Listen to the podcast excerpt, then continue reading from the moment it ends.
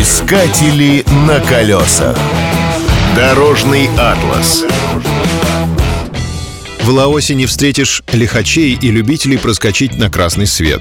Хотя не нарушать здесь очень сложно. Судите сами. Ограничение скорости в населенных пунктах составляет тридцать километров в час. Да и за пределами городов нередко запрещается ездить быстрее сорока километров в час. Ограничения связаны с преобладанием мопедов и мотороллеров. Они просто не способны ездить быстрее. Полицейских водителей побаиваются, хотя штрафы за нарушение ПДД по российским меркам в Лаосе невелики. Если вы решите поехать навстречу потоку по дороге с односторонним движением, штраф составит сто тысяч кип. В переводе на российскую валюту это всего семьсот рублей. Проезд на красный свет обойдется в сорок восемь тысяч кип или триста пятьдесят рублей. Но если это нарушение повторится трижды, платить придется в десять раз больше. Дорожные знаки в Лаосе имеют азиатскую специфику.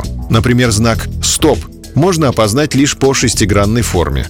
Надпись на красном фоне европеец воспринимает как набор волнистых линий. На знаке «Дети» изображен папаша, который держит за руку дочку.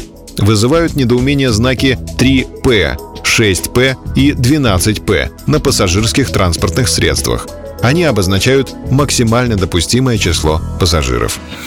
В Лаосе заметно резкое расслоение среди собственников транспортных средств. С одной стороны стоит армия владельцев мопедов, мотороллеров и тук-туков. С другой — мизерное количество владельцев дорогих иномарок. Как правило, они ездят на джипах Toyota, Subaru, Mitsubishi. Золотой середины почти нет. Что ж, как говорится, красиво жить не запретишь. На колесах. Искатели на колесах.